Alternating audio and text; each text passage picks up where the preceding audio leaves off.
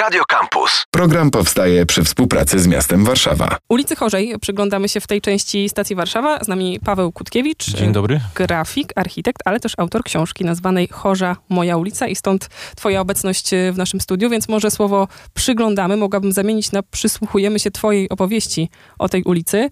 Zacznę może od razu od twoich profesji, bo jednak jesteś człowiekiem związanym ze sferą wizualną, wykształconym tak. architektonicznie, a tutaj jeszcze stawiasz się w roli osoby piszącej. Jak ci się pisało?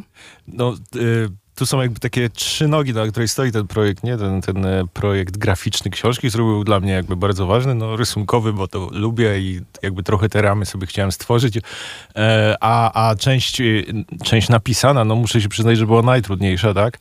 E, bo jakby, no nie jest to jakby moja dziedzina, no ale ale na szczęście miałem e, y, od pewnego momentu świetną redaktorkę, Justynę Chmielewską, Miałem też jakby dużo tego materiału zebranego wcześniej i no była mordęga związana z pisaniem, bo no trochę poza swoją strefę komfortu wychodziłem, ale miałem parę zasad, których się trzymałem, nie? Yy, na przykład taką, że trzeba tak długo pisać, aż tak długo autor musi się męczyć, aż czytelnik nie będzie musiał. I trochę się tego trzymałem, żeby skracać, skracać, skracać. I... To jest zasada, którą myślę, że można przenieść na wiele innych tak, tak, dziedzin działalności tak. zawodowej, nie tylko na pisanie.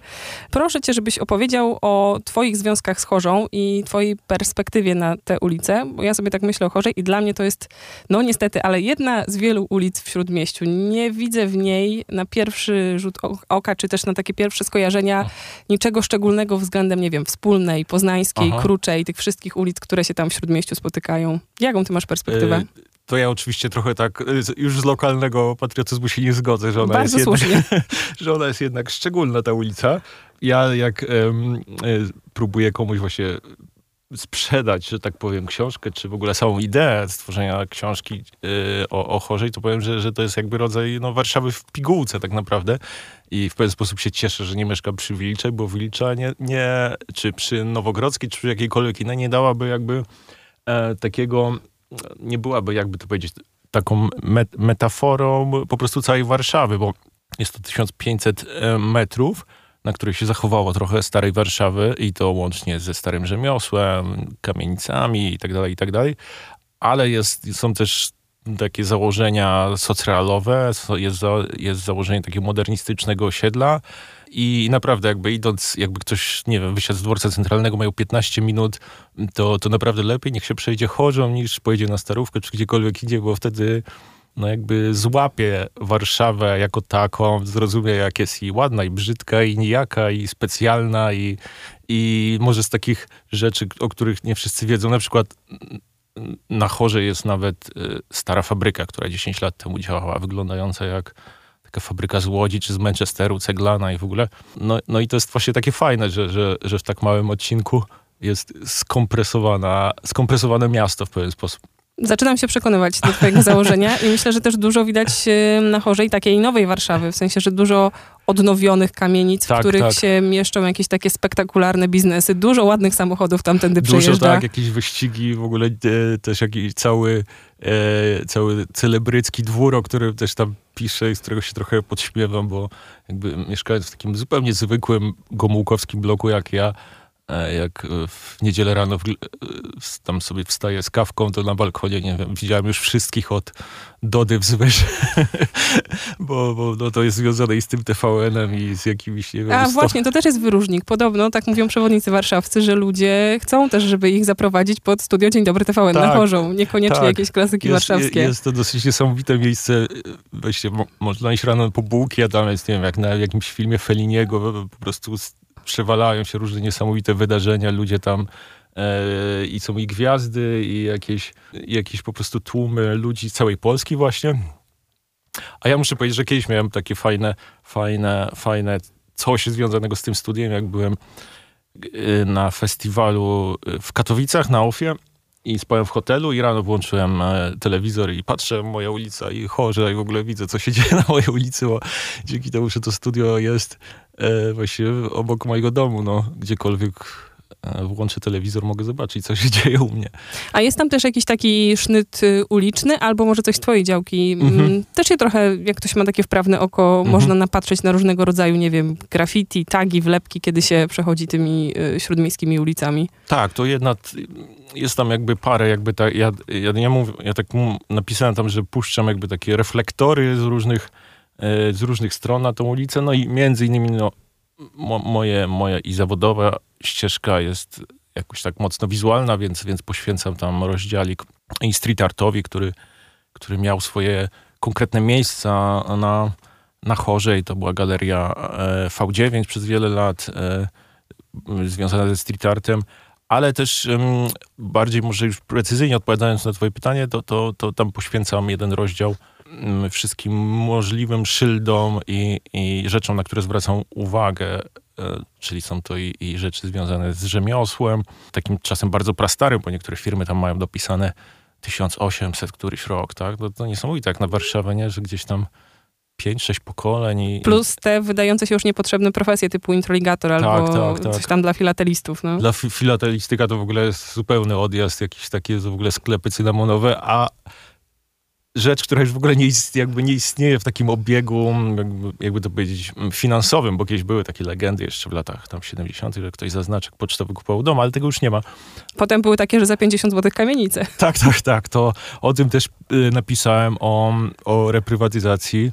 E, No i cieszę się, że mogę, mogę gdzieś dotrzeć z jakąś taką pigułką wiedzy, bo dałem tę książkę do przetłumaczenia na angielski e, i zależy mi, żeby była właśnie na, na, na, na, przykład na temat reprywatyzacji taka, taka pigułka wiedzy, bo, bo jest to strasznie relatywizowana rzecz, ona wraca, e, niby była, niby nie było, niby już się skończyła, a, a proszę mi wierzyć, że naprawdę wśród mieszkańców, nawet na spacerach, które prowadziłem, jest to bardzo jakby żywy temat. I, i, I przez lata wiele, wiele osób albo straciło domy też na chorzej, albo żyło w permanentnym stresie. Po Chorzej dzisiaj e, spacerujemy, oczywiście w cudzysłowie radiowo, z Pawłem Kłódkiewiczem, e, grafikiem, architektem, autorem książki Chorza, moja ulica. No i właśnie zamysł był taki, żeby ludzie spacerowali z książką Tak. twoją w ręku. Tak, tak. No, jest tak, że jakby nie trzeba specjalnie nikogo namawiać na spacery po chorzej. No, jak właśnie w niedzielę się, się wyjdzie na tą ulicę, to tam i, i lodziarnie, mm, i, i, i ciastkarnie. Ludzie tam po prostu przychodzą spędzić trochę czasu, nie? Więc ja jakby y, nie, nie trzeba nikogo tam ściągać specjalnie, ale jak jest taka książka, to też można zobaczyć, y, co tam e, było, bo, bo jeden z tych reflektorów właśnie to też jest e, e, ten reflektor, który oświetlam tą, tą ulicę, to jest nie wiem, związany właśnie z moim wykształceniem i trochę też jakby pasją i zainteresowaniami, czyli architekturą, tak? I tu wejdę ja, żebyśmy już więcej o tej architekturze nie mówili, bo mam wrażenie, że ona dominuje w naszej rozmowie. I historia Tak. i architektura i trochę taki współczesny charakter. Ale może, żebyś spróbował opowiedzieć o Chorzej pod kątem innych zmysłów. O zieleń chciałam zapytać, jak z zielenią na Chorzej, ale też może o dźwięki, zapachy, które się tam e, spotyka. Tak, właśnie to dziękuję, że, że tak pytasz, bo chodziło mi, e, nie chodziło mi, e, żeby stworzyć książkę przewodnik, czy tam od A do Z, tylko od, również sięga po różne takie albo i ulotne, albo i bardzo osobiste rzeczy, czyli, czyli właśnie ten, te, ten, ten rytmy przyrody, które gdzieś jakby, nie wiem, gdy myślimy o myśli, o, o mieście, to, to nam ulatują często. No i Chorza jest jakby, szczególnie w tej części tego osiedla, e, modernistycznego, takim wspaniałym tunelem e, z drzew, z jesionów i bardzo to lubię i teraz to naprawdę jest, jest, e, jest super do tego stopnia.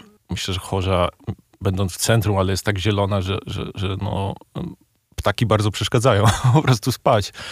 I szukałem tam różnych tropów e, przyrodniczych też. E, zresztą e, rzecz ciekawa, że za, Warszawski Zarząd Zieleni mieści się przy Chorzej 13 bodajże, więc to tak wszystko jest bardzo a, a, propos.